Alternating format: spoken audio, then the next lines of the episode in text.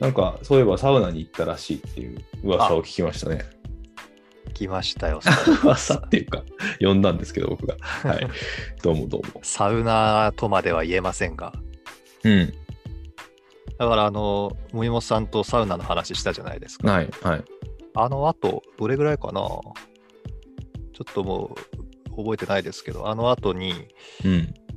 やたらサウナ情報が僕に降りかかってくるんですよ。ほうほうほうネットのタイムラインとかでも。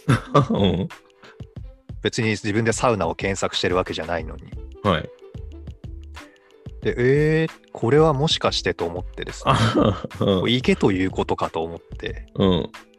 こういろいろ調べて、うん。で、ただ行ったって苦しいだけってのはもう経験してるので、はい。そのいいわゆる世間がね、こうなうんなんかブームになってましたでしょ、ああ、サウナがね。ううん、うん、うん。ななぜそんなにブームになっているのかをまず調べたんですよね。うん。なんかちゃんと入り方みたいなのがあるんですってね。うん、うん、うん。な何を何分で何セットみたいのが。ほうほうほうほう。それで、なんかそのサウナをテーマにしたドラマがあったりとか え知らん。うん。あったんですよ。たまたま見つけて、はい。見て、それで、あ、入り方ってこうやって入るんだみたいなのを学んで、学んで。うん。学んで、それで、なんだっけな、なんかあの、あ誰だってデザイナーさんかな違うな。うん。ライターかな、まあ、なんかいわゆるそのネットのマーケティングの仕事をしてる人なのかなちょちょっと覚えてないんですけど、うん。誰かの記事を読んだんですよ。うん。サウナ、そんなに興味なかったのに、うん。職場の人に誘われて行ったら、なんかハマっちゃって、うん。で、サウナが好きすぎて、なんか、うん。そその手のスパなんとかっていう資格を取ったって人がいて、 そう。うん。その人の記事を読んだら、なんか入り方も細かく書いてあって、うん。じゃあこの通りやってみようと思って、おう。で近所のサウナ入れる場所をまあ検索したんですよ。うん。そしたら昔行ったことがあるスーパー銭湯と、うん。なんかあの焼却施設に併設している、うん。あ、のプールみたいなのがあるんですね。うんうんうんうんうん。そのゴミとかを燃やした熱で、おう。えー、とそんなの温水うん。を作ってっていうのかな、まあ、水温めてはい。プールとか温泉とかにしてる施設があるんですね。うん。すごいね。うん。サステナブルだなとかって思いな素が晴ららしい。うん。うん。でもそこちょっとちょっと離れてるんですよ。はい。だからまあ近場にあったそのスーパー銭湯のところ前にも行ったことあるしと思って、うん。そこに行ってですねうん。体験してきましたおお。感想はいいですねい い。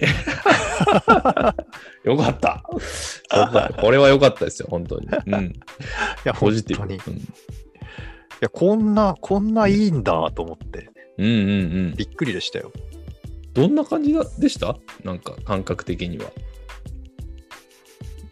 うーんだから最初はうん。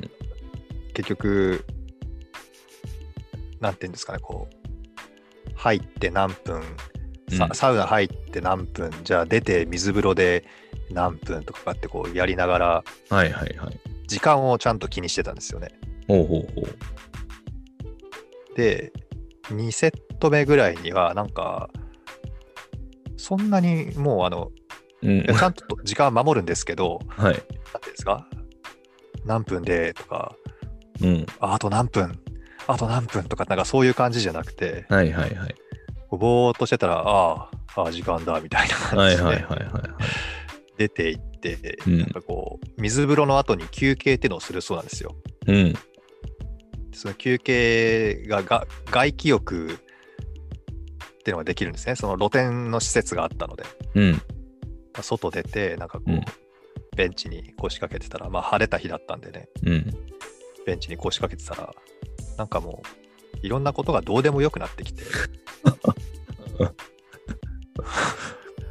いろいろ抱えていったんですね、じゃあ、もともと。もっと抱えていたつもりはないけど、からもしれないそけど。うそうそう、ん抱えてたわけじゃないんだけども、うんうんうん割とこう、小さなことに文句が言うタイプなんですよね。うんうんうん目についちゃうから。はいはいはなんでこんなことしてんだろうとか、なんでそんな、あーことが起こるんだろうとかって、いろいろこう、頭の中がパパパーっとこい。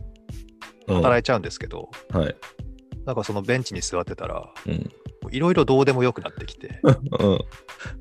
何なんだこの感覚と思いながら、うん。これでいいのかなと思いながらも、一応3セット目行ったんですよね。うん。一応3セット目行って、で、またその外気浴座って目閉じてたら、うん。本当に何も考えられない。うんうんうん。風のうん。と通って、その木木が揺れる音とかね、ほうほうほう。その、まあ、露天の風呂もあったので、うん。お湯がジョボジョボ流れてるわけですよ。はいはいはい。そのジョボジョボの音と、うんこう。葉っぱがこすれる音と、うん。明かりが、まあ、日の光が差しててですね、うん。なんかもう何も考えられない。無ですね。無ですうね。んだから、ああれこれ感じ、どっかで感じたことあるなと思ったら、そのうんいわゆる瞑想体験で、うん。うまくその自分の瞑想状態に入ってた時にうん。感じたあの感覚とすごく似てて、うん。